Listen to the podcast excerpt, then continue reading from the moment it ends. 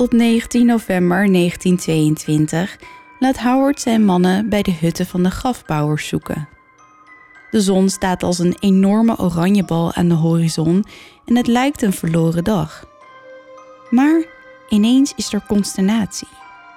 Een jochie die de belangrijke taak heeft om de mannen van water te voorzien, heeft iets gevonden.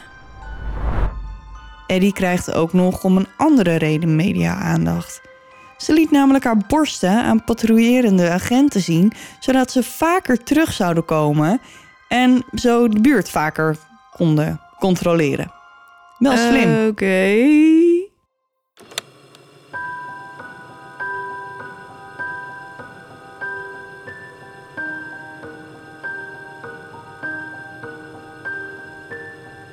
Dit is Duister. Een podcast waarin je wordt meegenomen naar het onbekende, het onbegrijpelijke. Zwarte bladzijden van de geschiedenis komen voorbij. Hier hoor je de verhalen achter moord, doodslag en onverklaarbare gebeurtenissen. We kruipen in de hoofden van een serie moordenaars, heksen, mythische wezens. Luister. En huiver naar duister. Hallo lieve duisteraars. Hallo. Welkom bij een nieuwe aflevering. Aflevering 56. Ja, iemand zei laatst, volgens mij in een comment... is het alweer tijd om te zeggen dat het bijna tijd is voor de special? Het is altijd tijd om te zeggen dat we bijna klaar zijn voor een nieuwe special. ja, Maar, nu zijn we over de 55 heen. hij kruipt toch weer dichterbij. Ja. Dus ehm, we hebben al een plan. ja, we moeten alleen nog even kijken hoe uitvoerbaar het is. Jawel, dat komt wel goed. Ik denk dat dit wel weer een hele leuke wordt. Dat denk ik ook wel. Maar we gaan natuurlijk nog helemaal niks verklappen. Zeker niet. Jullie moeten nog een hele tijd wachten. En ik, ik weet hoe dol jullie zijn op wachten. Ja, dat, dat gaat de meeste van jullie niet heel goed af. Nee. Net zoals het wachten op het opengaan van de shop, maar het is eindelijk weer zover. Ja, en het gaat super goed. Mhm. We hebben echt, eh, ja, het gaat als een tierenlier. Jullie zijn allemaal enorm aan het bestellen. Super leuk. maar hij gaat dicht Ja, vannacht om 12 uur. Mhm. Zeg maar van 24 november op 25 november. ja. We hadden, we hadden van de week een discussie. ehm, omdat ik een foutje had gemaakt. In mijn hoofd werd het zeg maar eh, 24 november. Op de 23ste. Nee, ja, zoiets ja. Om, om 1 over 12 in plaats van om 12 uur. Maar goed, dus van de 24ste op de 25ste vannacht om 12 uur. Ja, dus eigenlijk als je deze s s'avonds om 12 uur, als die net uitkomt, luistert, heb je nog de hele dag Ja, tot morgenavond. Ja, en als je dit nu luistert op 24 november om kwart voor 12, dan moet je even tempo maken. Dan heb je nog een kwartier. dan heb je nog een kwartier. Ja, snapt iedereen het nog? Ja, dus eh, bestel allemaal je kerstbal. Ja. Of, eh, ja, we hebben het vorige keer niet gezegd, maar we hebben dus nieuwe prints eh, voor de t-shirts en de hoodies. We wisten vorige keer toen we de aankondiging deden nog niet zeker of dat ging lukken. We hebben ook een tote bag. Ja, die loopt echt als een Die hè? gaat echt als een trein. Mhm. Ehm, dus ga kijken. Ook als je al een hoodie of een t-shirt hebt. Ga kijken. Misschien vind je deze ook wel echt heel leuk. En kerst komt er natuurlijk aan. Ik kom hier net binnen en Daphne heeft er kerstboom al staan. Ja. Sinterklaas is op dit moment nog niet eens in het land. Jawel, oh nee, nu niet. Nee. Nu niet. Nee. Nu niet, nee. Nee, als dit uitkomt wel, maar Ja. nu niet. Ja, maar weet je, ik word dus gewoon blij van kerst. Ik hou niet van zomer, algemeen bekend. Ik hou niet van warmte. Ik hou van kou, kerstmis, schaatsen, kerstballen, sneeuw. Ik had vorig jaar, toen het zo sneeuwde, de tijd van mijn leven. Ik met ook. mijn eh, oudste zoon. We zijn s'avonds na het eten nog gaan sleeën. En hij met zijn zaklampje. Nou, ik, ik hou daarvan. Dus ik dacht, fuck het stigma. Waarom wachten tot twee weken voor kerst? Als ik er zo blij van word, waarom zou ik het dan niet doen? Je bent trouwens niet de enige. Nee. Want ik zag van de week een story voorbij komen van een van onze luisteraars. Die had de boom ook al staan. Heel fijn. Ja, Ik, dus je eh, bent niet de enige. Fijn. Ehm, ik had gehoopt dat Daf alle 50 kerstballen in de boom zou hebben hangen. Maar dat heeft ze toch maar niet gedaan. Nee. Dat is dan toch weer jammer. Nee, nee, nee. Er kruipt hier een, een eenjarige rond. Ehm, en ze heeft al twee ballen gesloopt. Dus ik vond het toch wel een beetje ehm, niet zo'n goed plan. Ja, en het zijn ook glazen ballen. Ja. Dus ehm, ja, dus eh, heb je ook al je kerstboom staan en moet daar nog dringend een cadeautje onder? Kijk dan snel even op de website duisterpodcast.nl en denk even goed na. Want we weten natuurlijk niet wanneer we weer open gaan. Maar ben je nou in januari of februari of zo jarig? Of eh, weet je een duisteraar die dan ergens jarig is? Dan moet je dus nu alvast even nadenken dat je die nu al moet bestellen. Mhm. Voordat we aan ons eerste verhaal gaan beginnen, eerst nog even een klein momentje voor onze sponsor Storytel. Ja, en dit keer aan mij de beurt om de app te testen. En ik koos voor de witte kamer van jouw vriendin Samantha. Samantha Stroombergen, Ja, ik heb het geluisterd en ik vond het zo spannend. wat goed. Vond je het fijn om te luisteren? Ja, ik heb lekker in bed geluisterd met een kopje thee en een regen op de achtergrond en de poes aan mijn voeten. En ik ben gewoon kaart in slaap gevallen. Maar ik heb hem uit en ik moet dus nu op zoek naar een nieuw boek. Nou, dat gaat zeker lukken, want ze hebben meer dan 300.000 boeken. Dus de volgende kan nooit ver weg zijn. Nou, dat komt wel goed dan. Ik zag ook dat ik in de app een boekenplank kan vullen met boeken die ik nog wil luisteren. Het werkt super makkelijk trouwens. Je hoeft nooit te zoeken waar je was gebleven, want de app onthoudt alles voor je. Dus super gebruiksvriendelijk. Hebben we je nou enthousiast gemaakt? Probeer dan Storytel 30 dagen gratis op storytel.com slash duister. En Yes, kies je eerste boek. doe het. en dan gaan we nu echt beginnen.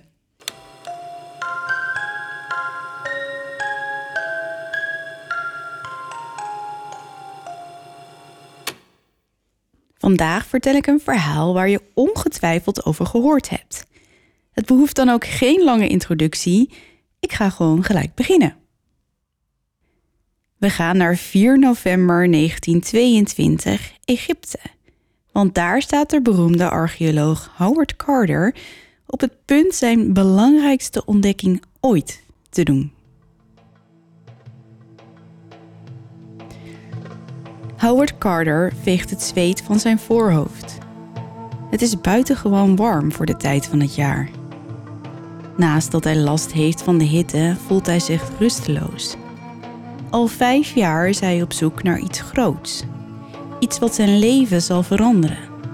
En hij moet het vinden, want zijn baan, nee, zijn leven, nee, zijn identiteit hangt ervan af. Alles wat hij doet staat in het teken van de oude Egyptenaren en het vinden van hun graftombes. En terwijl hij in de verte staart, ziet hij de lucht trillen boven de woestijn. Zijn mannen werken al dagen, maar klagen niet. Zij kunnen in ieder geval beter tegen de warmte. Ze lopen met rieten manden af en aan om stenen af te voeren. De stemming onder hen is niet al te opgewekt. Zij weten net zo goed als Howard dat als ze niet snel een grote ontdekking doen, dit de laatste maand is dat ze werk zullen hebben. Het gebied waar ze zich bevinden, de westbank van de Nijl, niet ver van de stad Luxor, is ruig en behoorlijk afgelegen. Het staat bekend als de Vallei der Koningen, een begraafplaats voor farao's en rijke edellieden. Veel tombes zijn al gevonden, behalve één, die van de vrij onbekende farao Tutankhamon. Niet veel mensen weten van zijn bestaan af. De naam Tutankhamon komt in 1922 eigenlijk alleen maar voor in geschoolde kringen. Meneer Winlock, een Egyptoloog die voor het Metropolitan Museum of Arts in New York werkt, is er zeker van dat er een graf moet zijn dat toebehoort aan de farao. Al in 1906 werden er potten gevonden met de naam Tutankhamon erop en twee jaar later werden er tijdens een opgraving pijlen gevonden met diezelfde naam ingegraveerd. Howard, die denkt dat meneer Winlock gelijk heeft, vermoedt dat de tombe van de farao in de buurt van die van Ramses VI moet zijn, omdat daar nog niet eerder gezocht is en er eeuwenoude hutten zijn gevonden van grafbouwers. Zijn opdrachtgever en geldschieter George Edward Stanhope, vijfde graaf van Carnarvon, is dat wel met hem eens. Maar de afgelopen vijf jaar heeft Howard geen grote ontdekkingen meer gedaan. En voor de Lord, die hem al jaren financiert, is de maat wel een beetje vol. Lord Carnarvon is een hysterisch rijke man. Hij komt in 1903 naar Egypte omdat zijn arts hem heeft aangeraden de winter door te brengen in een warm land vanwege zijn kwetsbare gezondheid. Daar maakt hij kennis met het oude Egypte en groeit zijn fascinatie voor mummies. Omdat hij echter geen expert is, start hij in 1907 een samenwerking met Howard, die toevallig een bult geld nodig heeft om zijn werk als archeoloog voor te kunnen zetten. Howard Carter wordt geboren op 9 mei 1874 in Kensington, Londen. Zijn vader, Samuel Carter, is daar succesvol kunstenaar. Howard is een ziekelijk kind en wordt tijdens zijn tienerjaren naar zijn tantes in Norfolk gestuurd.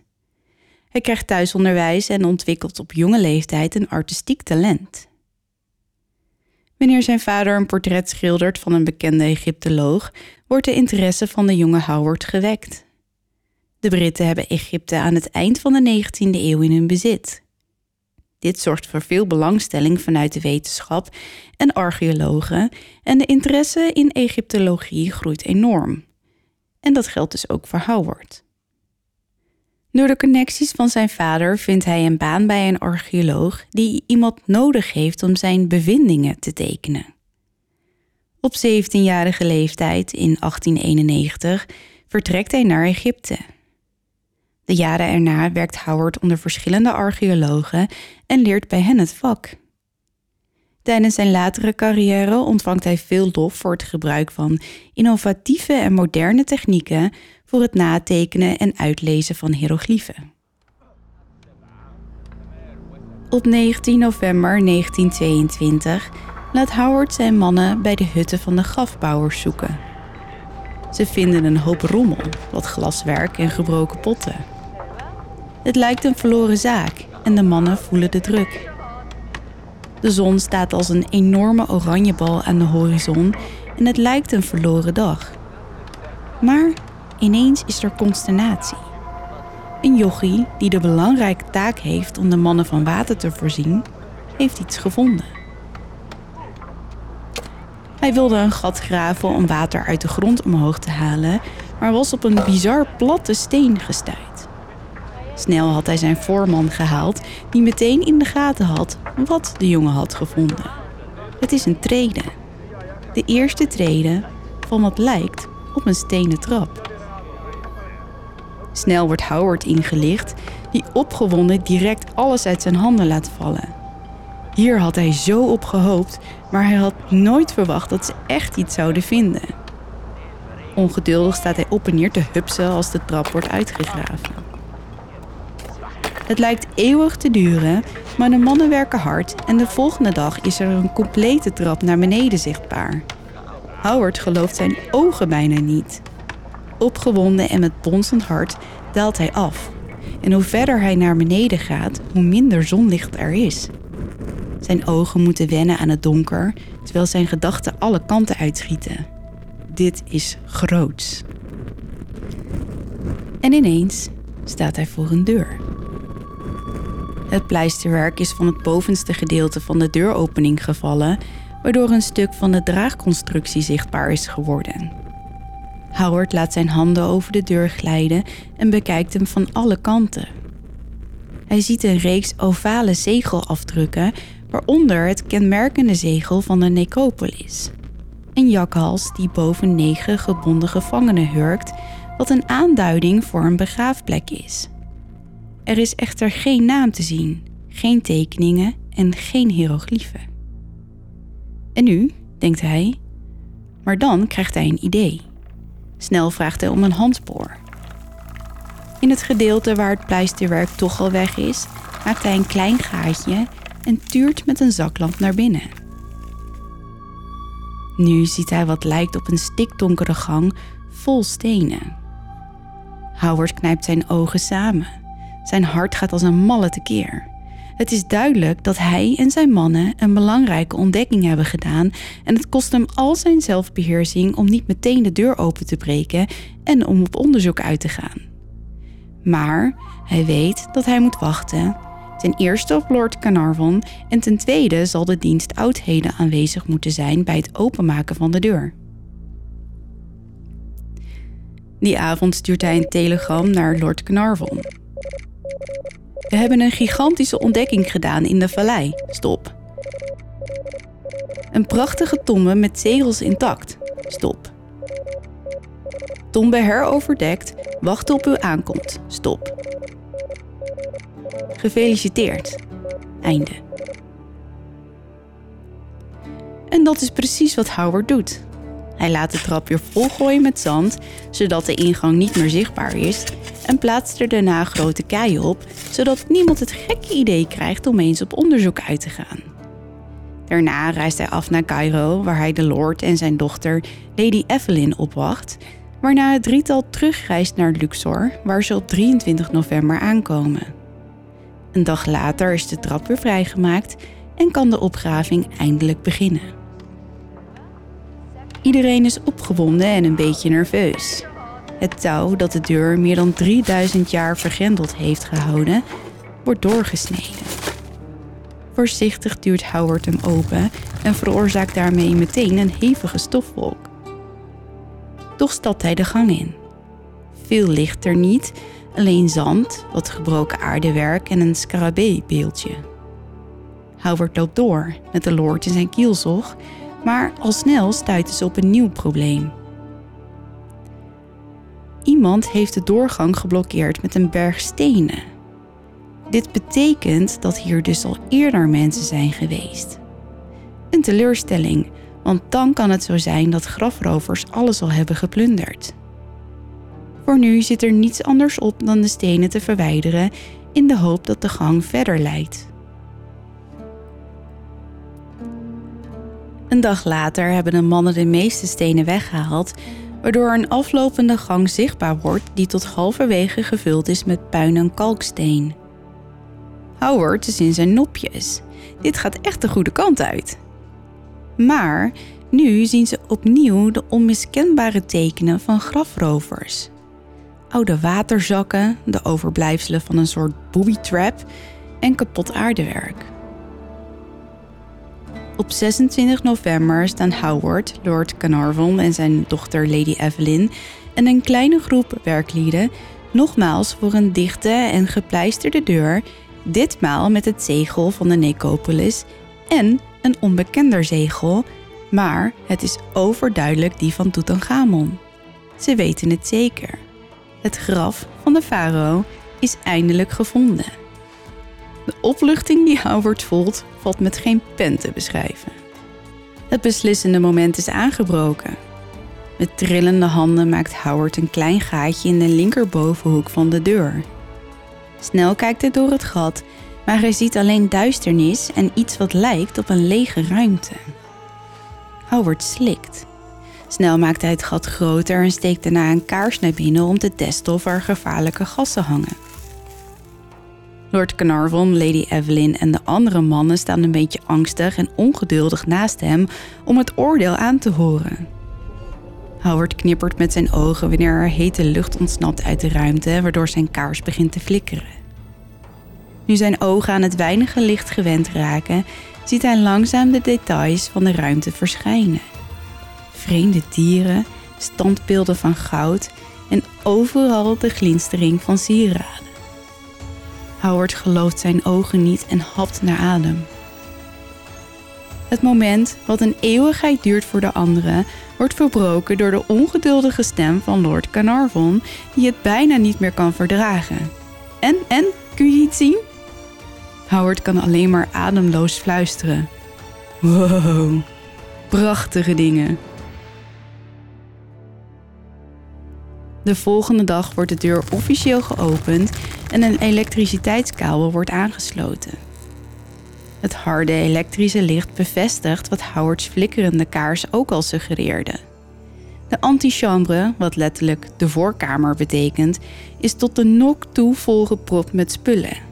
ontmantelde strijdwagens, drie gouden bedden die exotische dieren moeten voorstellen, talloze kisten, dozen, vaten en pakketten, vermoedelijk allemaal gevuld met juwelen, wapens en voedsel. Alles met de naam Tutankhamon erop. Er is echter geen spoor van een sarcofaag of een kist. De zuidelijke muur is van gesteente, maar een kleine, ooit afgesloten deur in de westelijke muur is door grafrovers doorbroken en klaarblijkelijk niet meer gerepareerd. De noordelijke muur, bewaakt door twee imposante standbeelden van de koning zelf, is veelbelovend. Het zou een scheidingsmuur kunnen zijn die toegang biedt tot een kamer of misschien meerdere kamers, waarvan één de grafkamer zou kunnen zijn. En ineens valt hen iets op aan de muur. Een klein, maar duidelijk gat, net groot genoeg voor een jongen, lijkt te zijn volgepropt met spullen. Het moet het werk van grafrovers zijn, wat betekent dat de farao misschien niet langer meer in zijn sarcofaag ligt. Dat zou nogal een domper zijn. Gelukkig wordt alle twijfel weggenomen wanneer Howard, de Lord en Lady Evelyn door het gat kruipen. Zodra ze aan de andere kant van de muur komen, zien ze het. Een ruimte vol heilige grafbeelden, gemaakt van goud en overal fonkelen juwelen. In het midden staat een gigantische sarcofaag met daarbovenop het lichaam van de farao. Ze kijken even vol bewondering rond, maar kruipen daarna snel weer terug naar de voorkamer, bedekken het gat en zetten er een aantal manden voor. Het openen van de grafkamer zonder de dienst oudheden uit te nodigen is zowel onbeleefd als een schending van Lord Carnarvon's toestemming om te mogen opgraven. Het zou vandaag de dag zeker niet als acceptabel gedrag worden beschouwd en waarschijnlijk zorgen voor het afnemen van de licentie van de archeoloog. Aangezien de Lord betaalt voor de opgraving en hij verwacht een aantal voorwerpen uit de grafkamer zelf te kunnen houden voor zijn privécollectie, en hij verantwoordelijk is voor het bewaken van de tombe en de inhoud daarvan, is zijn nieuwsgierigheid misschien begrijpelijk. Howard heeft een iets persoonlijkere reden om precies te willen weten wat er achter de scheidingswand zit. In 1898 had hij de Tomb of the Horse ontdekt, zo genoemd omdat zijn paard er letterlijk over was gestruikeld. Tijdens opgravingen in 1900 en het blootleggen van wat leek op een groot en ongeschonden graf, plande hij een grootse opening van de verzegelde grafkamer, waarbij hij onder meer de Britse generaal Lord Cromer uitnodigde. Helaas, toen de kamer werd geopend, bevatte deze slechts drie houten boten en een gebroken pot. Teleurstellend. Ja. Ondertussen is Howard begonnen met het leeghalen van de volgepakte voorkamer van Tutankhamon voordat de grafkamer officieel geopend kon worden. Hij weet dat hij langzaam en methodisch moet werken om de oorspronkelijke indeling van de kamers intact te houden. Elk object dat uit de kamer komt zou moeten worden vastgelegd, genummerd, gefotografeerd, gemarkeerd en zal worden beschreven en nagetekend voordat het naar een laboratorium wordt gebracht. Daarna wordt alles goed ingepakt voor de lange reis naar Cairo, waar de objecten tentoongesteld zullen worden. Vrijdag 16 januari 1923. Het is zover. Omringd door reporters, fotografen en hoge pieven maakt Howard een klein gat in de scheidingsmuur in de voorkamer. Na ongeveer een kwartier is het groot genoeg om een elektrische zaklamp in te steken. Wat ze zien is iets wat lijkt op een muur van massief goud. Snel werken ze door. Na twee uur is het gezelschap eindelijk in staat om door het gat de grafkamer in te stappen. En het is werkelijk adembenemend. Iedereen kijkt zijn ogen uit. Alle muren zijn van boven tot beneden bedekt met goud. Er zijn ingelegde panelen met prachtige hieroglyphen. Overal liggen schatten en juwelen. Er liggen flessen wijn van duizenden jaren oud. Er liggen wapens van goud, ingelegd met juwelen. Howard maakt een snelle schatting van wat dit alles waard is. En als hij het goed speelt, wordt hij een zeer rijke archeoloog. Dat wel best, ja. Mhm. Maar er is nog meer. De noordelijke muur heeft twee houten schuifdeuren die vergrendeld, maar niet verzegeld zijn. Howard maakt de deuren voorzichtig open. En hier vinden ze een tweede ruimte die heilige objecten bevat, waarschijnlijk om de farao te begeleiden bij zijn wedergeboorte. Grafrituelen waren van enorm belang voor de oude Egyptenaren.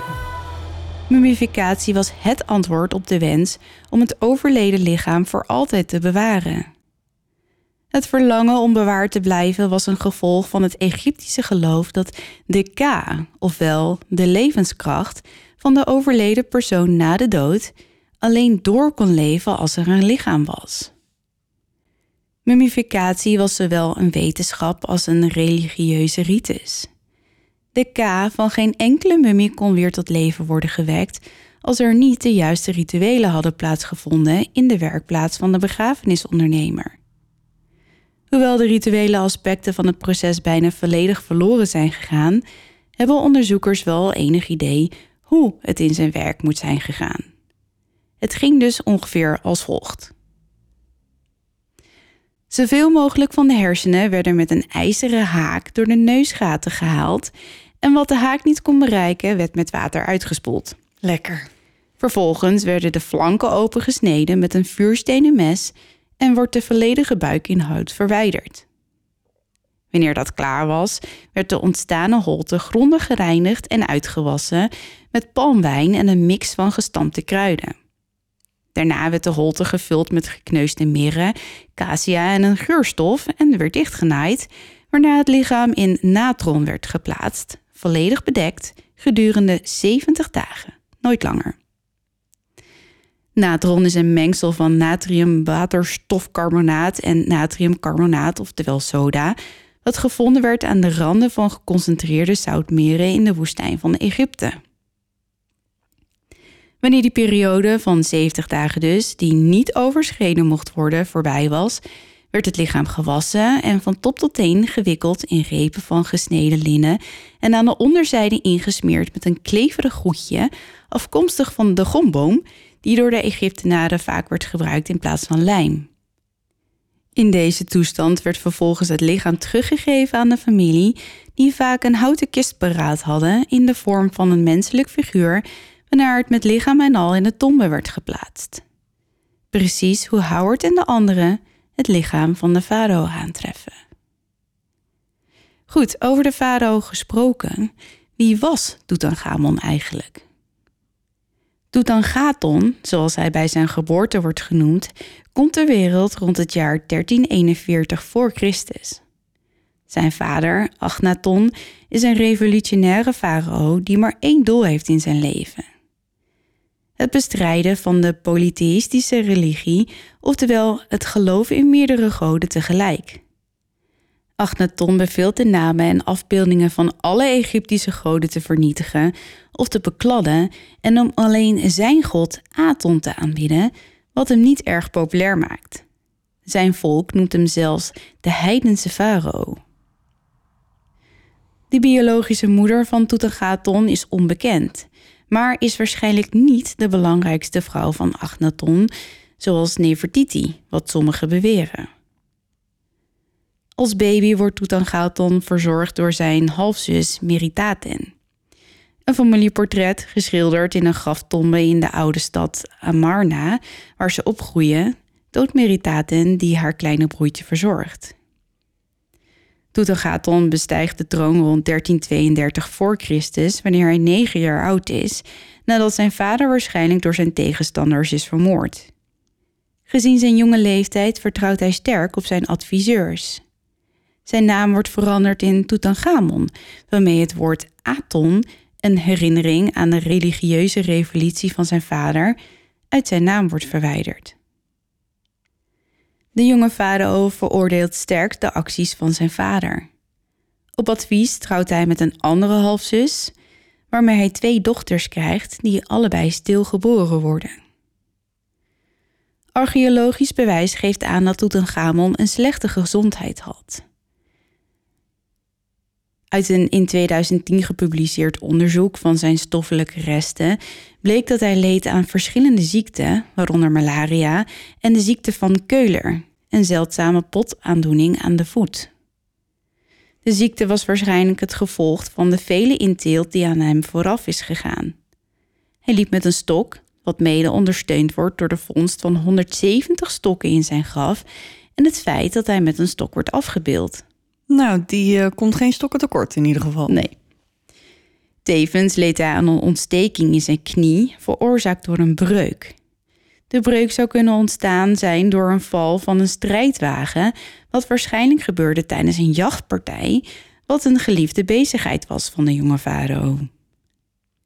In 2009 werd er een scan van de mummie gemaakt en uit dit onderzoek is gebleken dat Tutankhamon naar alle waarschijnlijkheid gestorven is aan de gevolgen van een ontsteking in zijn knie, gecombineerd met malaria, en dat hij slechts 19 jaar oud is geworden.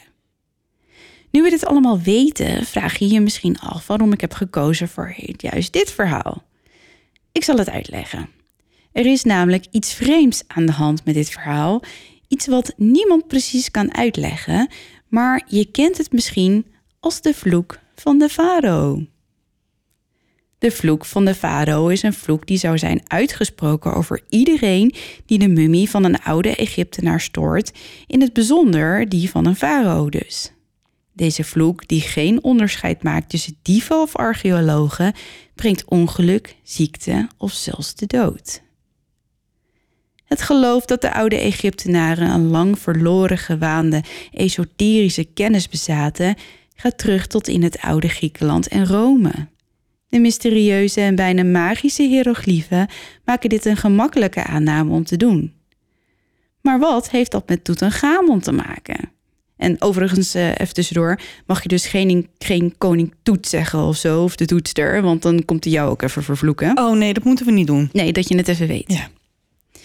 Goed, nadat de tombe ontdekt werd in november 1922, volgt een reeks bizarre sterfgevallen en het begint met het kanariepietje van Howard. Nee, niet de kanarie. Ja, sorry.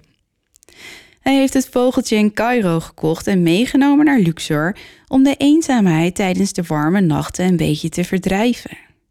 Meestal neemt hij het beestje in zijn kooi mee naar de opgraafplek, waar de mannen gecharmeerd zijn van een nieuwe collegaatje en geloven dat het dier een goed voorteken is. Die vogel is echt de pakheid, een geluksbrenger, roepen de mannen. De noten die hij zingt zijn magisch. Maar wanneer na maanden de eerste treden naar het graf van de farao ontdekt wordt, is iedereen zo opgewonden dat het niemand opvalt. Het altijd zo vrolijke vogeltje blijft doodstil. Alleen Howard merkt die avond dat het beestje is gestopt met fluiten. Ook de volgende dag blijft het dier stil. Howard maakt zich een beetje zorgen, maar die ochtend begint het openbreken van de voorkamer en al snel is hij met al zijn aandacht daarmee bezig.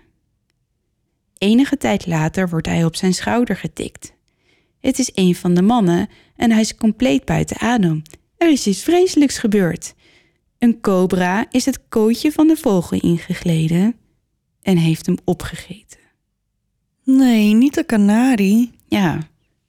Howard voelt zich verdrietig om het verlies van zijn huisdier, maar staat op het punt de grootste ontdekking van zijn leven te doen. Dat gaat nu even voor. Wanneer ze eindelijk de voorkamer betreden, is het eerste wat ze zien een prachtig versierd masker.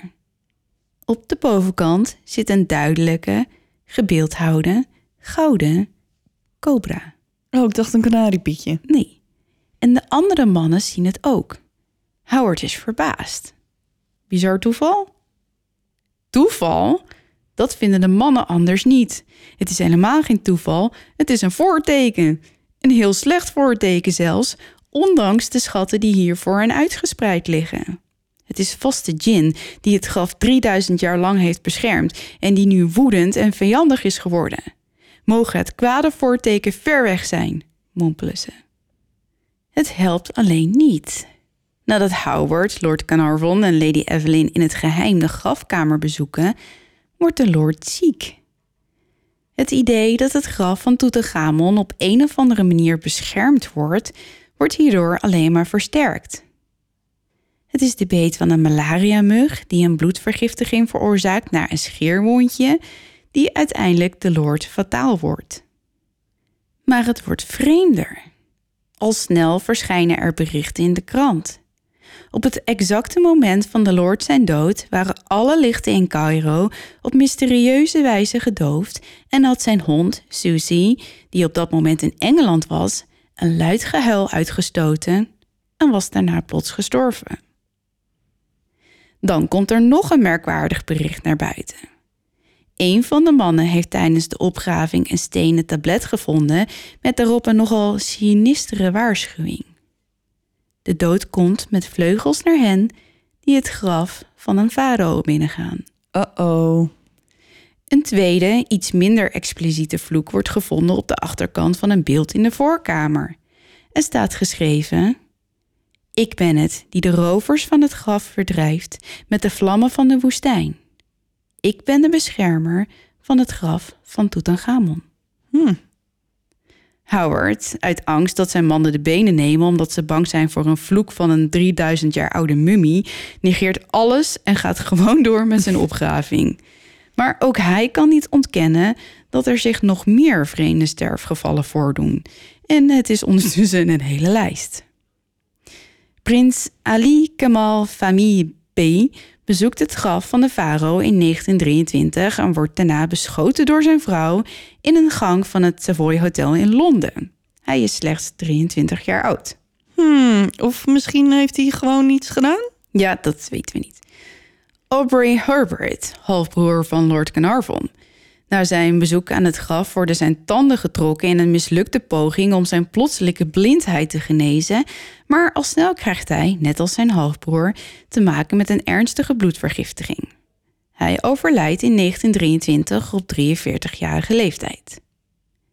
Dan volgt Hugh Evelyn White, een archeoloog die zelfmoord pleegt en een briefje achterlaat waarin hij zijn dood de schuld geeft aan de vloek van de farao.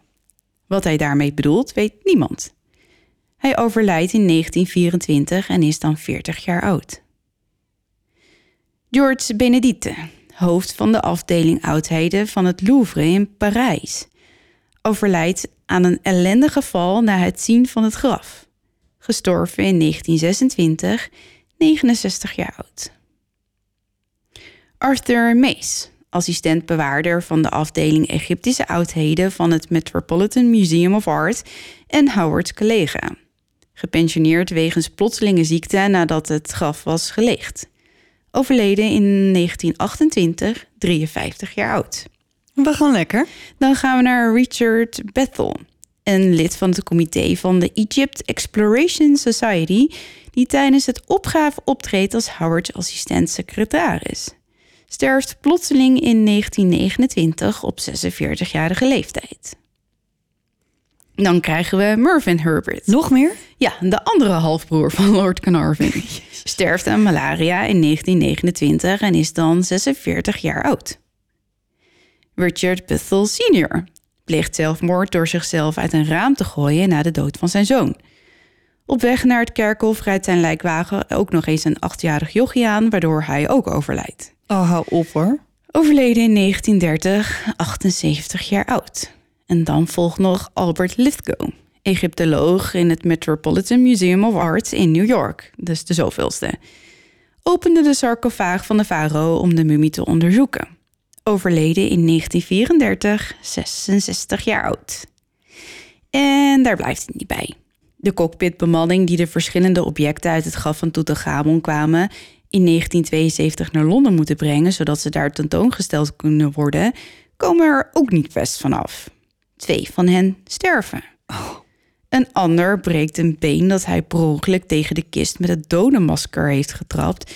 En een ander laat zijn huis afbranden. Ondertussen wordt de lijst met Tutankhamon slachtoffers langer en langer. Je gelooft het niet, maar er komen er nog meer bij.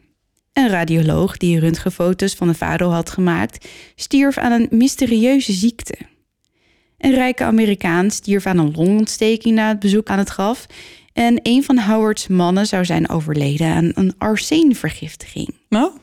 Weten we alles van? Ja, maar bestaat die vloek dan echt? Om te begrijpen waarom Tutankhamon de behoefte zou hebben gevoeld om zijn graf met vloeken te beschermen, moet er naar de gebruiken en de rituelen van de oude Egyptenaren zelf worden gekeken en over hoe zij over het leven na de dood dachten. Het graf diende verschillende doelen. Het was een magische plek, ingericht met heilige voorwerpen, waar de mummie herboren kon worden tot een nieuw levend wezen. Tegelijkertijd was het het huis van de overledene, volgestopt met grafgiften die bij zijn of haar sociale status pasten. De tombe was zo ontworpen dat de gemummificeerde grafeigenaar tot het einde der tijden beschermd zou zijn. Als de mummie werd vernietigd en de K geen alternatief huis kon vinden, misschien een standbeeld of een afbeelding of zelfs een herinnering, dan zou de overledene de verschrikkelijke tweede dood sterven, waaruit geen terugkeer mogelijk was. Het was daarom van enorm belang dat niemand zich met het graf en zijn mummie bemoeide. Dat klinkt op zich best logisch. Maar hoe kan het dan dat al die mensen die in aanraking zijn gekomen met de farao zijn gestorven? Sommige wetenschappers in de jaren 20 dachten dat het misschien door straling kwam. Het zou mogelijk kunnen zijn dat de oude Egyptenaren atoomstraling gebruikten om in heilige plaatsen te beschermen. De vloeren van de graven zouden bedekt zijn met uranium. Of de graven zouden zijn afgewerkt met radioactief gesteente. In Egypte werd gesteente gedolven dat zowel goud als uranium bevatte. Zo'n straling zou vandaag de dag een man kunnen doden. Ook zijn er die beweren dat een eeuwenoude bacterie zich in leven heeft kunnen houden door de warme omgeving in de tombe. Het kan zijn dat toen de sarcofaag geopend werd, de bacterie kans kreeg om zich te vermenigvuldigen, waarmee degene met een zwak immuunsysteem natuurlijk als eerste Aan de de beurt zaak is, waren. ja. Recente laboratoriumstudies hebben aangetoond dat sommige oude mummies een schimmel kunnen dragen, waaronder tenminste twee potentieel gevaarlijke soorten: Aspergillus niger en Aspergillus flavus. Deze schimmels kunnen allergische reacties veroorzaken, variërend van congestie tot bloedingen in de longen. Oh, ja. Ja. De toxines kunnen bijzonder schadelijk zijn voor mensen met een verzwakt immuunsysteem. Sommige grafmuren kunnen bedekt zijn met bacteriën die de luchtwegen aanvallen, zoals Pseudomonas en Staphylococcus. Wetenschappers vonden ook ammoniakgas, formaldehyde en waterstofsulfide in verzegelde sarcofagen. In sterke concentraties kunnen ze een branderig gevoel in de ogen en neus veroorzaken en eh, longachtige, griepachtige symptomen. Dus nogmaals, mensen met een verzwakt immuunsysteem die zo'n schimmel te pakken krijgen, zijn dan al snel den Jacques. Zij je symptomen. Ja, dat zeg ik altijd. ja, ik zeg simp. Ik lees het, maar mijn mond weigert de M uit te spreken. Sorry Oké. daarvoor. Dus dat er niet al meer duisteraars zijn die zeggen... Chick, je zegt het echt al 100 miljoen, 56 ja, afleveringen fout. Ja. Maar dat dus. De vloek van de farao. Maar als, dat, als het een gas of een uranium is, hoe kan dan de hond in Engeland ook doodgaan? Simultaan sterven. Ja, dat kan toch niet? Eh, Of nee. hebben ze hem een postkaartje gestuurd? Nee. Ehm, later bleek dat het exacte moment van het overlijden van Lord is gedocumenteerd. Maar Mhm. ook het exacte overlijden van hond Susie in Engeland. Ja. En daar zit ehm, een paar minuten tussen. Maar ik las ook ergens anders dat het, dat dat niet waar was. Dat het twee uur was. Oh. Maar dat zou toch wel weer raar zijn. Want er is natuurlijk tijdverschil. Mhm. Dus dan zou het toch wel weer dichter bij elkaar komen. Ja, ja. Maar hoe dan ook, het is wel gek. Het is heel gek. Ja. Hm. Geloof jij in de vloek van de farao? Weet ik niet, maar... Nee? Nee. Nee.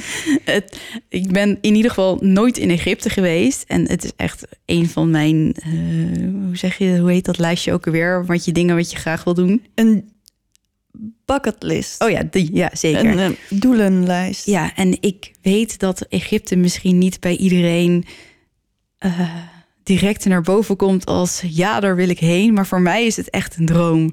Ik zou zo graag een piramide ingaan en je voorstellen dat je 3000 jaar geleden leeft. En oh, heerlijk. Ja. Ja, je deelt dit niet met mij.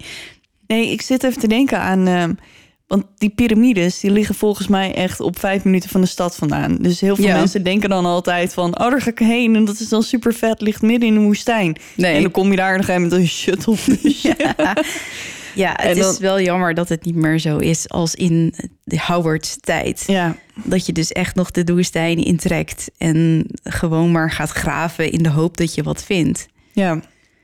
Dus dat is jammer inderdaad. Maar toch, ik zou er graag een keer heen gaan. Ja, het lijkt me ook wel... eh, ja. Ja? Ja, ik zou Het heeft wel wat, hè? Ja. Ja. Oké, tijd voor jou. Het is mijn beurt. Daar gaan we.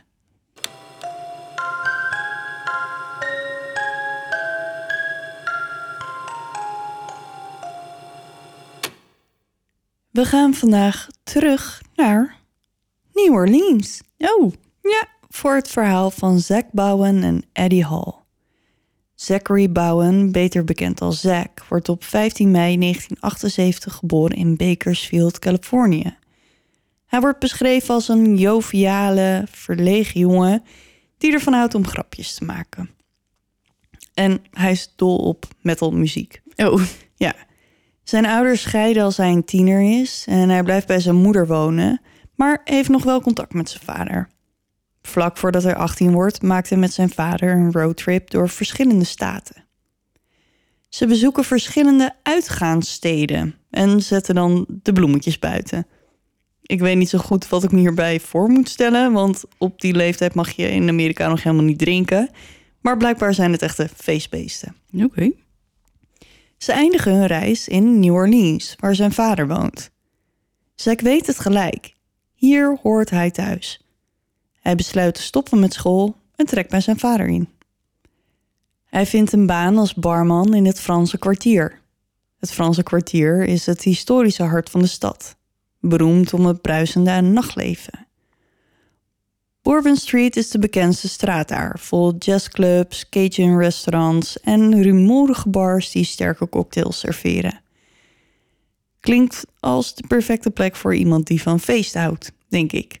Ja, zo klinkt het wel, ja. Hier ontmoet hij de dan 28-jarige Lana Shupak. Ze werkt als exotisch danseres in Dallas, Texas. Ze reist veel rond om in andere clubs te dansen en nu is ze met vrienden op vakantie in New Orleans, als ze Zack gelijk op haar eerste avond in de stad ontmoet. Als haar vakantie erop zit, gaat ze terug naar Texas, maar Zack geeft niet zo makkelijk op. Hij wil graag een relatie met Lana en uiteindelijk verhuist ze naar New Orleans om bij hem te zijn. Eenmaal daar komt ze erachter dat Zack pas 18 jaar oud is. Ze schelen dus 10 jaar. Oké.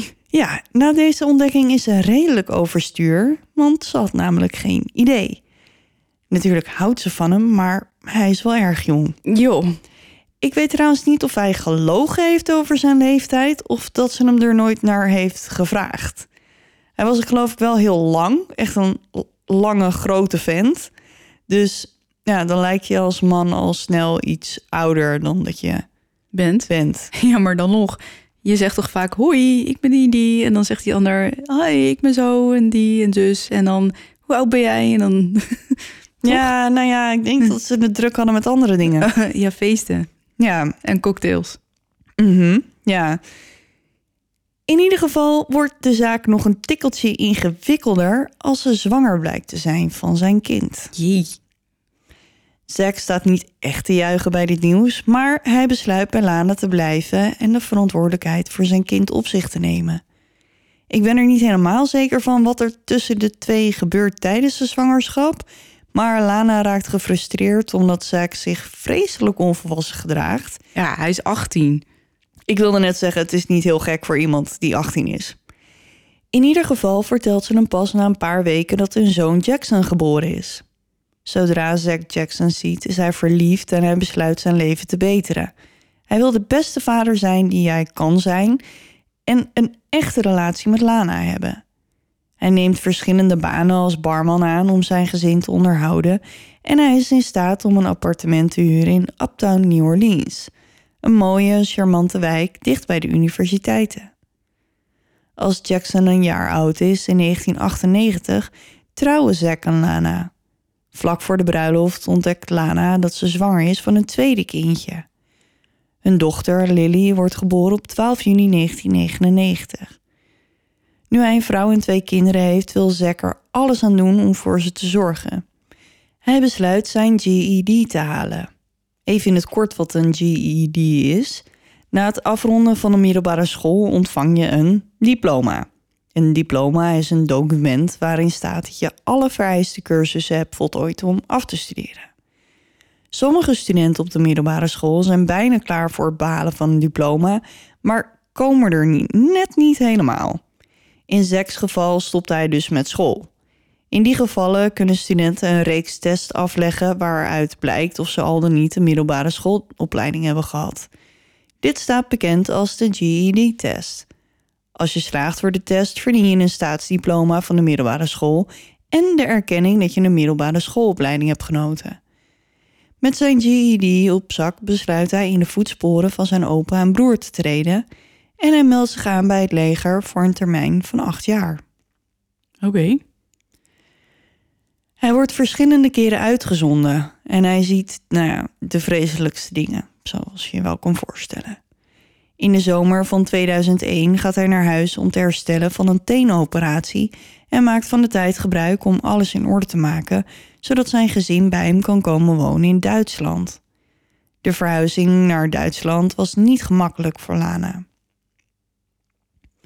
Zack heeft zijn militaire vrienden over het werk van Lana als exotisch danseres verteld en zij vertelden het op hun beurt weer aan hun vrouwen, die er niets van moesten weten. Het is natuurlijk vreselijk om geassocieerd te worden met een stripper. En ja, ik ben sarcastisch. Ja. Die vrouw die verdient geld op een eerlijke manier. Ze is nergens toe gedwongen. Ze heeft zo voor zichzelf kunnen zorgen. Dus waarom zou je zo onaardig doen? Ik weet het niet, maar sommige vrouwen vinden dit fantastisch. Ja, maar er zijn Om gewoon echt te genoeg... dansen in de club. Ja, en het is gewoon haar eigen keuze. Kijk, laten we het niet hebben over mensen die gedwongen worden om dit te doen. Maar Nee, dit, dit, dit deed zij en dit wilde ze doen. is toch prima? Ja, maar niet voor deze mensen dus. Nee.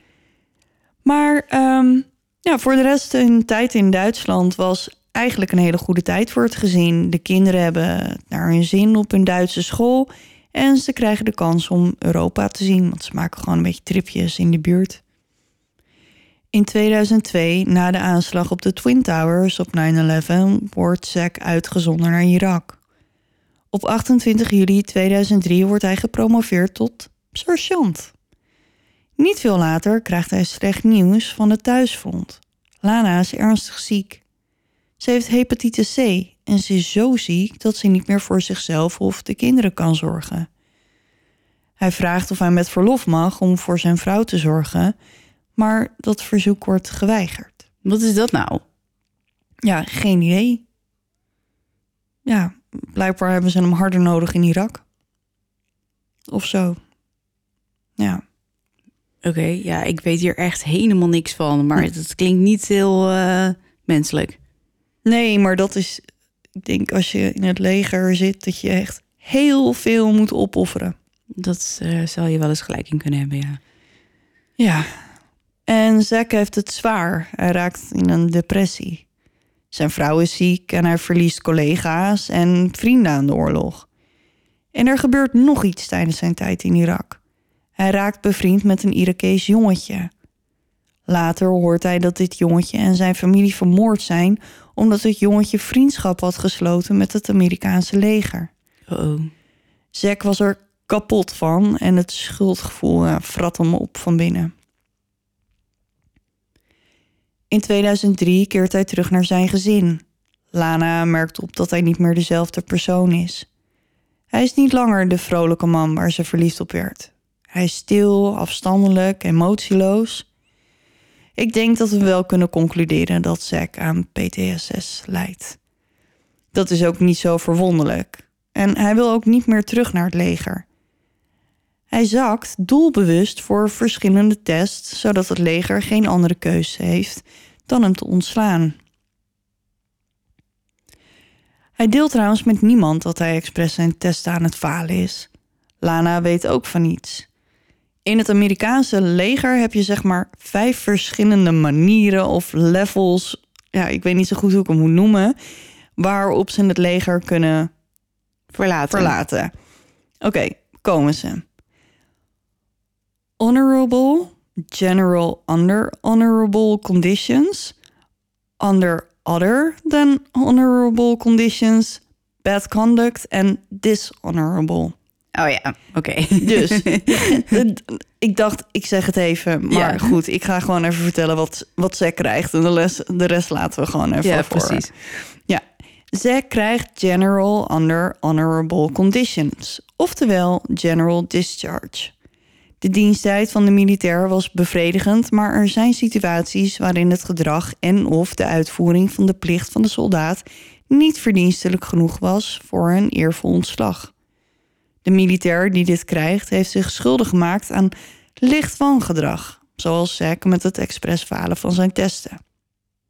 Hij heeft nog wel recht op een toeslag voor medische en tandheelkundige diensten. Hij wordt begraven op een nationale begraafplaats.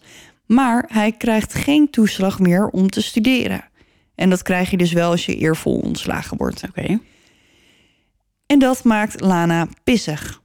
En nog even voordat ik verder ga, ik weet dat dit waarschijnlijk veel ingewikkelder in elkaar zit. Ja, maar ja, maar dit is gewoon de beknopte- Even een, een beeld van de situatie. Hij dacht dus, ehm, Ik moet uit Ik- dat leger. ja, dus ik doe dit en ik heb eh, heel goed mijn dienst gedaan daar. Maar ja, wangedrag, ja. Dat zijn nou eenmaal de regels. Ja, nou goed. Lana is dus pissig, want Zack is het leger ingegaan om haar en haar kinderen een goed leven te geven. En nu wordt hij zo ontslagen voordat hij zijn tijd is volgemaakt. Hij heeft tenslotte voor acht jaar getekend. Ze weet niet meer wie de man met wie ze samenleeft is. Hij is nog maar een schim van zijn vroegere zelf en nu heeft hij het nog tegen haar gelogen ook. Lana heeft er genoeg van en vraagt een scheiding aan. Nou, dat gaat ook bergafwaarts ineens, snel. Ja. ja, maar dat zie je ehm, volgens mij wel vaker bij militaire stellen. Dat als iemand dan thuis komt, ja, die hebben, je, je hebt als thuisblijver geen idee wat er gebeurd is daar. En ehm, support voor veteranen is ook niet echt je van het. Dus het is niet dat je daar in Irak therapie krijgt om ehm gezellig Door te kunnen leven Ja. in, in je thuisland. Nee, en ik, nee, het is misschien dan ook juist aan de thuisblijver om zich te realiseren dat hij niet weet wat de partner heeft meegemaakt. Ja, En dus daar een weg in moet zien te vinden als de persoon van wie je hield anders is geworden. Ja, maar het is Oud. niet alleen dat, hè. Het is ook... Je, als thuisblijver zit je dus ook in je eentje... soms een jaar met twee kleine kinderen... Ja, het is niet makkelijk. en je partner zit ergens in een oorlogsgebied... of een, in eh, zoiets. Dus het is gewoon... Het is zo moeilijk. En ik heb zoveel militairen gedate, gedate en ik ben zo blij dat het, dat het zo slecht afgelopen is met hun. Nou, niet met hen, met jullie relatie bedoel je. Ja, ze leven allemaal nog hoor, voor zover ik weet.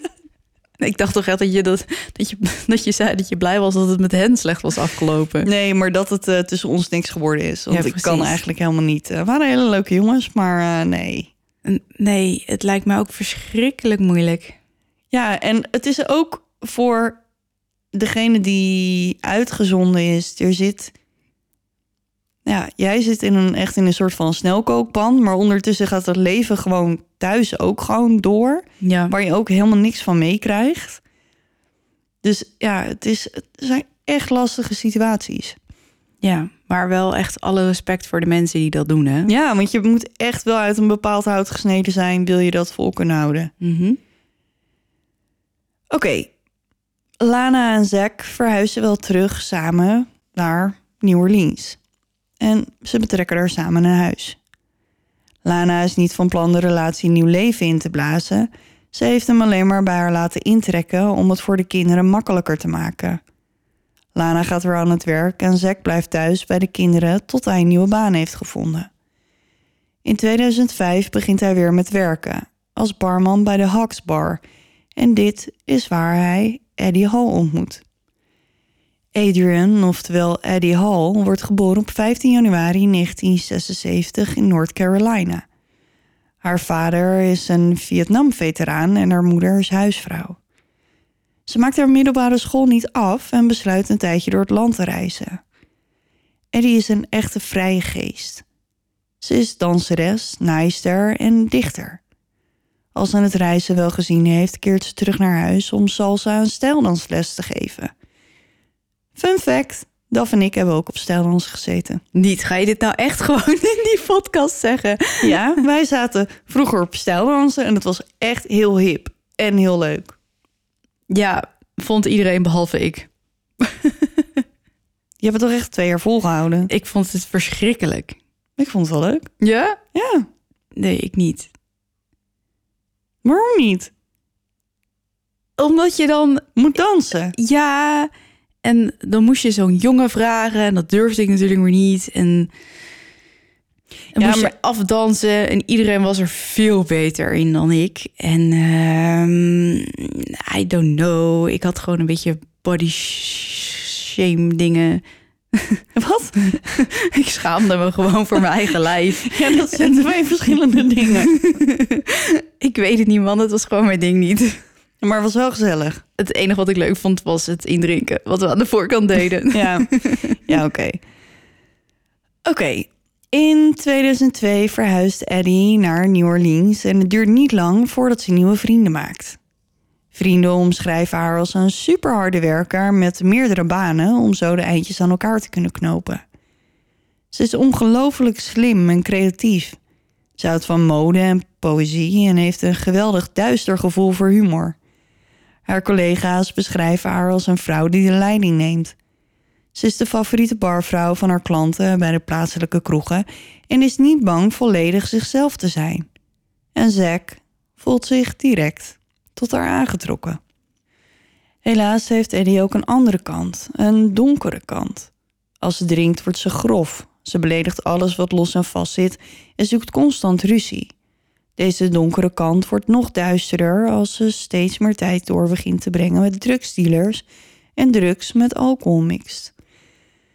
Ze maakt een vriendin, Margaret. Margaret zegt dat Eddie haar verteld heeft dat ze als kind is misbruikt. Eddie voelde zich altijd aangetrokken tot gewelddadige mannen die haar niet behandelden zoals ze behandeld hoorden te worden. Vrienden beschrijven haar ook als iemand met een angstaanjagende, gemene kant als ze drinkt. Angstaanjagend. Ja, gewoon echt een soort van... Evil, ja, eh, ze- ja, evil twin van zichzelf. ja, ze draaide gewoon echt een beetje door. Een soort van losgeslagen projectiel werd ze. Oké. Op haar werk lijkt ze te genieten van de aandacht die ze krijgt van haar mannelijke klanten. Maar als ze te lang naar haar kijken of haar proberen aan te raken, haalt ze uit. Soms gaat ze daarin te ver volgens haar collega's. Ja, maar mannen moeten je ook niet zomaar aanraken. Nee, dat klopt. Daar word ik ook zagrijnig van. Ik ook. En ze moet ook niet staren. Of op welke andere manier vervelend doen. Ook bemoei je lekker met jezelf. ja. Eddie werkt dus ook bij de Hawks Bar en Zack is gelijk weg van haar. In de eerste instantie lijkt ze niets van hem te moeten hebben. Maar na twee weken flirten van Zack's kant lijkt ze te ontdooien... en worden de gevoelens steeds meer wederzijds. In juni 2005 beginnen de twee officieel te daten. Zack vertelt zijn moeder Lori dat hij de ware heeft gevonden, zijn soulmate... en dat ze diep in de wittebroodsweken van hun relatie zitten. Nog een maand later is orkaan Katrina onderweg naar New Orleans. Er wordt voorspeld dat de orkaan met de windsnelheden van 280 km per uur aan land zal komen, met een oog van 50 kilometer breed. Oei, joe, dat Weet je hoe groot dat is? Dat is groot, ja. Voor het eerst in de geschiedenis van de stad moet er verplicht geëvacueerd worden. Dus dat is nog nooit gebeurd. Nee. Lana wil dat Zack naar haar en de kinderen komt. Ze heeft geen auto, ze heeft twee kleine kinderen en maakt zich vreselijk veel zorgen om de orkaan. Zack vertelt haar dat hij Eddie niet alleen kan laten. Dit neemt Lana hem niet in dank af. Zack blijft met Eddie in haar appartement om de orkaan uit te zitten. Voor sommige nieuwe relaties, en misschien ook wel oude relaties, is zo'n heftige gebeurtenis als binnen opgesloten zitten terwijl er een orkaan door de stad raast, misschien best wel moeilijk. Het lijkt mij in ieder geval een super stressvolle situatie, want een orkaan is wel even wat anders dan een storm. Maar niet voor Zack en Eddie. Ze zijn in hun element. Het voelt paradijselijk. Het Franse kwartier overstroomde niet, zoals andere delen van de stad, en ze hebben eigenlijk niet in de gaten wat voor vreselijke schade de orkaan aanricht. Zij zitten veilig in hun eigen bubbel en het enige wat ze nodig hebben is elkaar. Wat romantisch. Heel. Jongens, ik heb trouwens steeds een beetje een kriebel in mijn keel. Dus als ik een beetje gek klink, dan uh, weten jullie hoe het komt. Uiteindelijk laat Katrina New Orleans net links liggen en trekt recht over de stad Biloxi, maar laat toch een spoor van verwoesting na. Dijken breken door of worden compleet weggevaagd. Doordat de dijken breken, komt 80% van de stad onder water te staan. De meeste overstromingen zijn meer dan 3 meter diep. In sommige gebieden zijn ze nog dieper en het duurt weken voordat al het water uit de stad verdwenen is. Grote delen van de stad lopen onder water. Meer dan 1800 mensen komen om. Meer dan 800.000 woningen raken beschadigd of compleet vernield. Meer dan 60.000 mensen worden gered. Het is onveilig in de stad. Er wordt aangeraden om alleen in groepen de straat op te gaan. Er wordt vreselijk veel geplunderd en uiteindelijk worden er 40.000 militairen ingezet om de veiligheid te bewaken. Zoals je je kan voorstellen, ziet de stad er na Katrina een soort van post-apocalyptisch uit. Terwijl andere mensen geen huis, bedrijf of werk meer hebben en misschien wel dierbaren verloren hebben, genieten Zack en Eddie van de nasleep van Katrina. Ze hebben geen verantwoordelijkheden meer. Ze hoeven niet te werken, ze zijn samen en ze vinden het kamperen heerlijk. Ze redden zwerfkatten, mixen drankjes voor mensen uit de buurt en organiseren barbecues. Ze krijgen veel media-aandacht omdat ze de orkaan thuis hebben uitgezeten. Hun foto komt zelfs in de New York Times te staan. zijn echte beroemdheden. Eddie krijgt ook nog om een andere reden media-aandacht. Ze liet namelijk haar borsten aan patrouillerende agenten zien, zodat ze vaker terug zouden komen en zo de buurt vaker konden controleren. Wel slim. Oké. Ja, want die dacht allemaal nee, je moet dus in die straat, want daar staat dat meisje dat de borsten laat zien. Dus op zich, als je plunderaars buiten wil houden, geen slecht idee. Ehm, dat is eh, discutabel. Ja, ik vind of best het wel een goed idee. is of niet. Eh, beetje apart wel. Ja, maar ze kwamen wel. Ja, nou ja, oké. Ja. Ondanks dat ze een geweldige tijd hebben, gaat hun mentale gezondheid achteruit. Eddie stopte met het nemen van haar medicijnen voor haar bipolaire stoornis.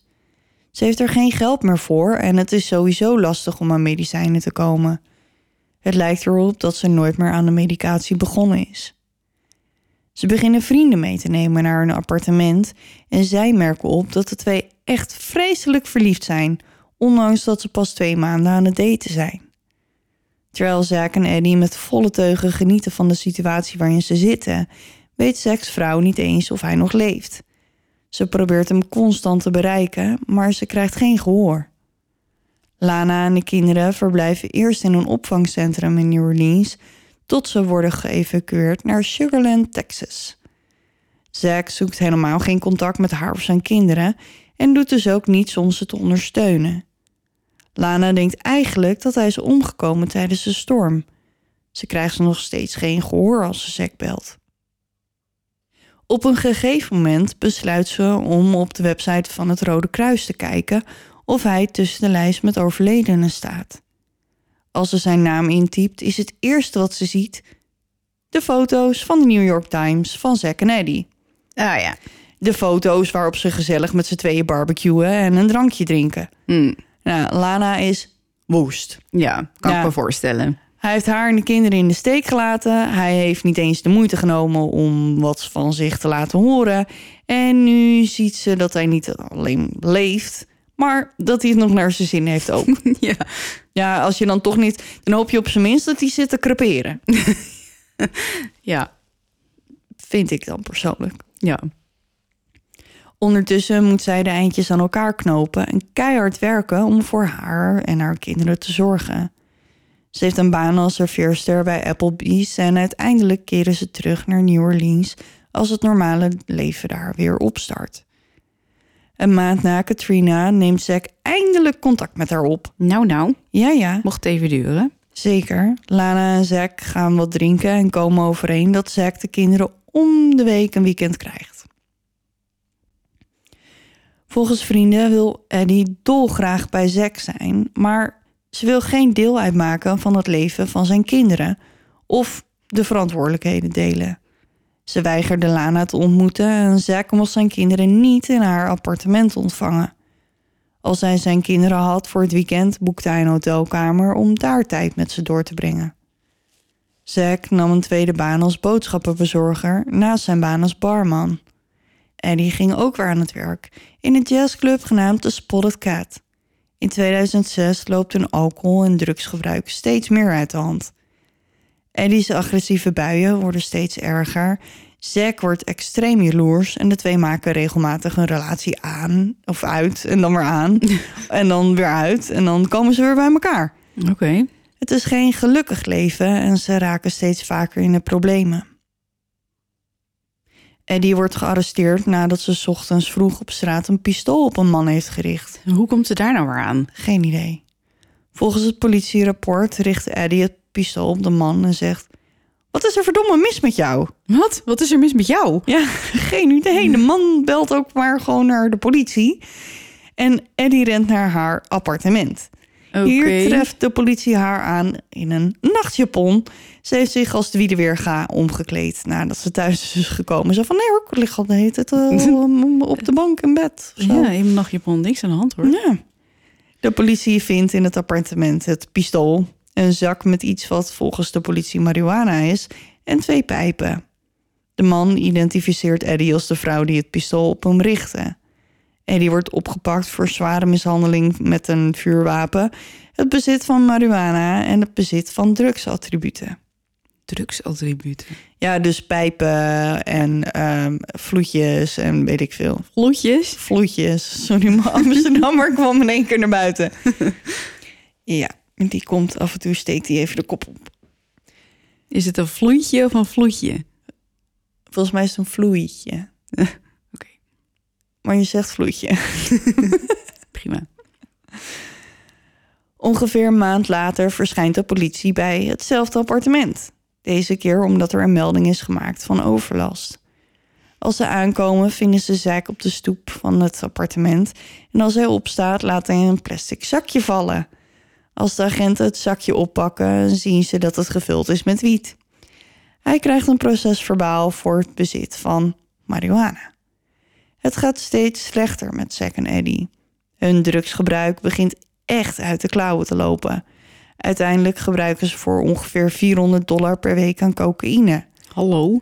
Ja, ik weet dus niet, ik weet niet wat cocaïne kost. Dus ik heb geen idee of het veel of weinig is, maar het lijkt erop dat het veel is. Eh, ik, ik gebruik ook geen cocaïne of Nee, zo niet? hoor. Nee.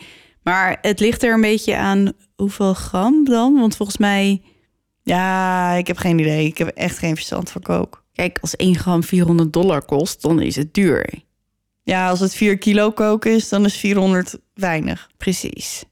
Ja, maar het, gaat, het is wel gramswerk volgens mij. Maar als je een kilo kook hebt, dan voel je, ben je volgens mij rijk ook gewoon. Ja, Volgens mij. Want je hoort toch altijd op het nieuws Ja. dat er dan weer kilo's cocaïne Mhm. zijn gevonden met een straatwaarde van een miljoen en weet ik veel Ja. wat allemaal.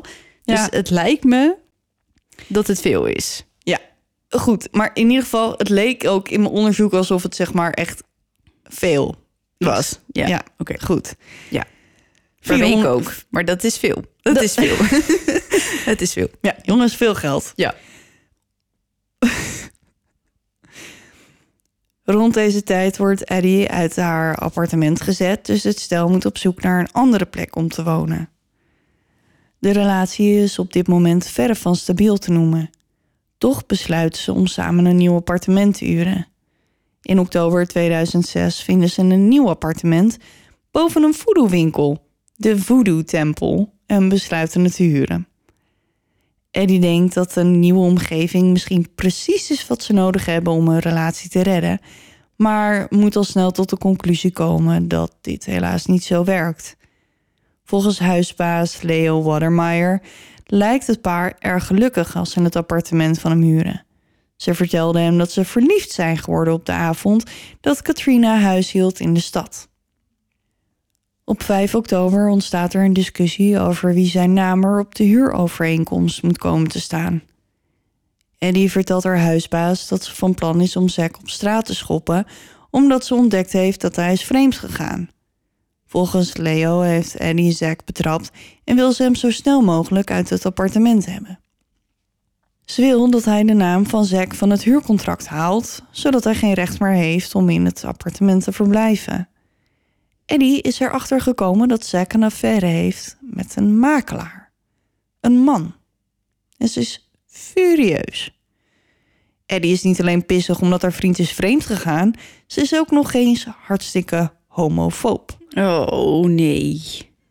Ja, dus het is dubbel verraad, zeg maar, in haar ogen. Eddie heeft altijd moeite gehad om mensen te vertrouwen en dichtbij te laten komen. Dus, nou ja, ze voelt zich gewoon echt verraden door Zack.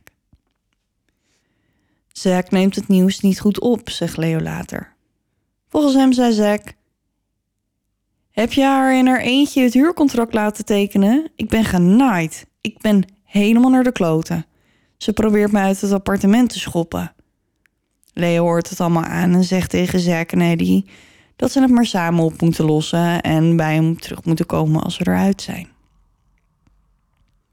Daarna ziet hij Eddie niet meer, dus hij gaat ervan uit dat het weer goed is tussen de twee. Leo is niet de enige die Eddie niet meer ziet. Ze komt ook niet meer opdagen bij haar werk bij de Spotted Cat.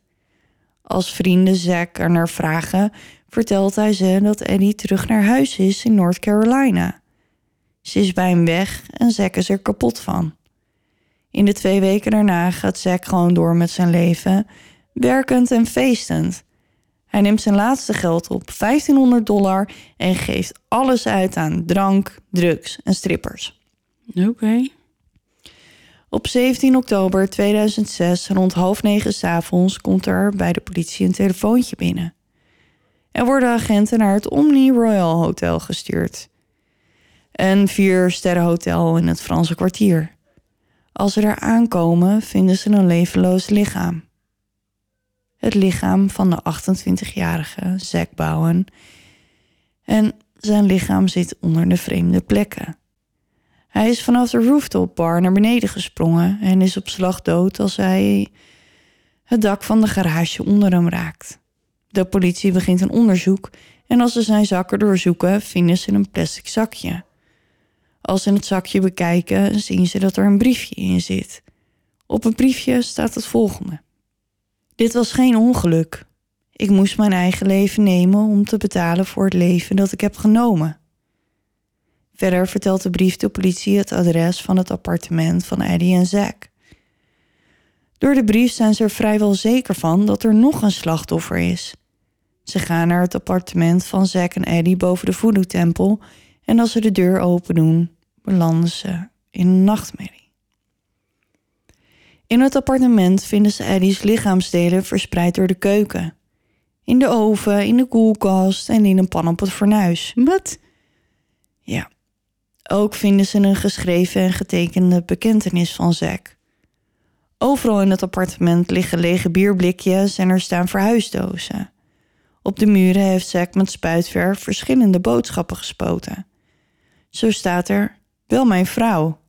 Ik ben een complete mislukking. Kijk in de oven. Ik hou van haar. En alsjeblieft, help me de pijn te stoppen. Met de verf heeft hij een pijl op de muur getekend die naar de oven wijst. Als ze de oven openmaken, vinden ze de verbrande benen van Eddie in een wegwerpovenschaal. In de twee pannen op het fornuis vinden ze nog meer lichaamsdelen. In de eerste pan zit haar hoofd en in de tweede vinden ze haar handen en voeten. In de koelkast ligt een vuilniszak met erin Eddie's torso. Oké. Ja. In Eddie's notitieboek vinden ze zijn volledige bekentenis. De aanhef is formeel met zijn volledige naam, BSN-nummer, het nummer van zijn rijbewijs en zijn geboortedatum. Dan gaat hij verder met de gruwelijke details van wat er is voorgevallen. Vandaag is het maandag 16 oktober, 2 uur s'nachts. Ik heb haar op donderdag 5 oktober om 1 uur s'nachts vermoord. Ik heb haar heel kalm gewurgd. Het ging heel snel. Wat Zack daarna deed, ging alles behalve snel. Hij schrijft in zijn brief dat hij haar lichaam meerdere keren seksueel misbruikte, waarna hij vreselijk dronken knock-out gaat op de bank die naast haar lichaam staat. De volgende dag staat hij op, zet de thermostaat op 15 graden en vertrekt naar zijn werk. Blijkbaar laat hij haar lichaam een paar dagen liggen, want in zijn brief zegt hij dat hij op 9 oktober uit zijn werk komt en dan aan de slag gaat met het lichaam van Eddie. Hij brengt Eddie's lichaam naar de badkamer en begint haar lijf in stukken te snijden met een mes en een zaag. In zijn brief vervolgt hij: Halverwege stopte ik en dacht na over wat ik aan het doen was. Het besluit om het eerste plan stop te zetten en verder te gaan met plan B. De plaatsdelict waar je je nu bevindt, kwam na een tijdje. Ik maakte mezelf bang. Niet alleen doordat ik de vrouw van wie ik anderhalf jaar heb gehouden zo kalm kon wurgen, maar door mijn volledige gebrek aan spijt. Ik heb altijd geweten dat ik een vreselijk persoon ben. Je kan het aan iedereen vragen. In zijn bekentenis legt hij uit dat hij van plan was om het lichaam te koken, zodat het makkelijker zou zijn om het vlees van de botten te verwijderen, zodat hij zich makkelijker van Eddie's lichaam kon ontdoen door het op verschillende plekken weg te gooien. Hij eindigt zijn brief met een lijst van mislukkingen: school, banen, het leger, het huwelijk, ouderschap, morale en liefde. Hij schrijft dat hij in al deze dingen gefaald heeft. Vandaar de 28 brandwonden van een sigaret op zijn lijf. 13 op elke arm en 2 op zijn borst. Elk voor één jaar van zijn leven. Hij wordt gecremeerd en Lana krijgt zijn as. Zo'n tien jaar na de moord op Eddie huurt Mary Voodoo Queen Millen het gebouw aan Rampart Street en begint Bloody Mary Haunted Museum and Tour. Tegen betaling kunnen bezoekers het appartement van Zack en Eddie bezoeken, waar de gruwelijke moord heeft plaatsgevonden. Het fornuis en de koelkast staan er nog. Oké. Blijkbaar had Mary nog wat decoratie toegevoegd, want het schijnt dat ze het had ingericht als een griezelige horrorfilm met nepbloedspatten en Chucky-poppen. Oké. Ja. In 2017 hebben Nick en Katrina een bezoekje aan het appartement gebracht voor een programma Paranormal Lockdown. Hmm. Het staat op Discovery Plus. Het is seizoen 2, aflevering 10 voor de liefhebber. En ik kon op de site van die Bloody Mary Voodoo Harry ehm, niet vinden of het museum nog bestaat. Of ik heb geen idee of je er naartoe kan. Maar eh, Nick en Dingetje hebben dus geprobeerd om Eddie te spreken? Of wat? wat, wat, wat eh? Ja, ze hebben ehm 72 uur in dat appartement doorgebracht. Oké. Ja. Ook een aparte keus. Nou ja, goed. eh, daar draait dat hele programma. Jawel, maar meestal doen ze toch iets, zaken die wat ouder zijn Ja. of zo. En dit is toch een vrij recente zaak van een moord. Ja, klopt. Nou ja, ik ga wel kijken, denk ik. Ben benieuwd. Ik had hem al gezien. Ja. Maar ik had even de link niet gelegd tussen eh, toen ik dit ging Doen. doen en dat ik hem dus al gezien had. Maar eh, Ja, dus dat is het verhaal van Zack en eh, Eddie. Oké, die heeft wel ergens een vreemde afslag genomen dan. Ja, maar zij alle twee. En ik denk dat Zack gewoon heel erg ziek was. En niet ziek als in gestoord. Maar gewoon mentaal helemaal de weg kwijt. Ja. Ja, dat denk ik ook. Ehm, inderdaad, misschien eh, vanuit de oorlog, eh, of nou ja, Irak, eh, dingen gezien. Ja, hij is ook naar Kosovo uitgezonden geweest. En Ook al zo gezellig. ja, en je ziet het heel vaak, hè, dat. en niet alleen militairen, maar gewoon mensen met een trauma. En helemaal in Amerika, omdat de gezondheidszorg daar zo slecht is, dat ze aan zelfmedicatie gaan doen. Mhm. En uiteindelijk kom je dan gewoon in een ja, hele negatieve spiraal terecht waar je niet meer uitkomt. Nee, dat zijn niet echt eh, leuke dingen.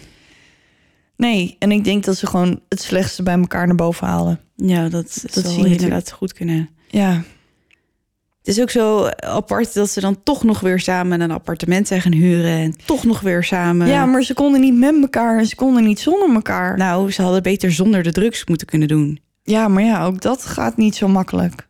Nee. Als het een verslaving is, is het ook gewoon een ziekte. Ja, het is wel, het is wel duidelijk hè, hoe dit is ontstaan eigenlijk. Ja, het is gewoon het- alle twee mensen met een rugzak aan trauma's en ellende. En die elkaar dan ook nog eens een keer vinden. En dan in een soort van blender met de perfecte omstandigheden, zeg maar, met Katrina. En dan in één keer zijn ze helemaal in hun element. En ze werden ook echt een soort van boegbeeld van de overlevers van Katrina, zeg maar. Dat het gewoon...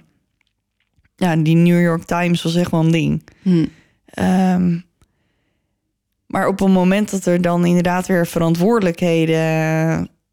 Verantwoordelijk, kwamen, ja, kwamen kijken. verantwoordelijkheden eh, om de hoek komen kijken... en je moet in één keer weer aan dingen voldoen... is het dan in één keer heel moeilijk. En ja, dan word je ook nog eens een keer met je neus op de feiten gedrukt... dat je het net heel fijn hebt gehad... en dat er nu van alles moet... Oh, sorry, dat was mijn pen. Oh, niet eh spender genots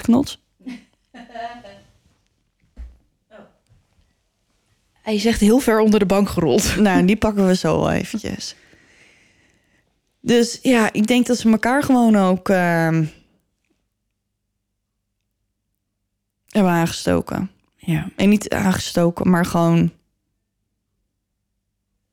ja, ik snap wat je wil zeggen. Het is een beetje laat hè, voor ons. Ja, het is zeker laat. het is zo koud. Het is heel koud. Het wordt de winter. Lekker. Jij zit te gapen hier. ik zit te gapen, jongens. Mensen die dit om acht uur 's ochtends onderweg naar hun werk... die vallen eh, gelijk weer in slaap. Ja, I know. luisteren, die denken ook, me. hallo. Ja, wij nemen dit altijd in de avond op, hè. Dus dan op een gegeven moment wordt het laat en dan wordt het een beetje koud en dan Ja, slaat de vermoeidheid toe. En dan, nou ja, ja. je weet hoe dat gaat. Goed, dit was hem weer.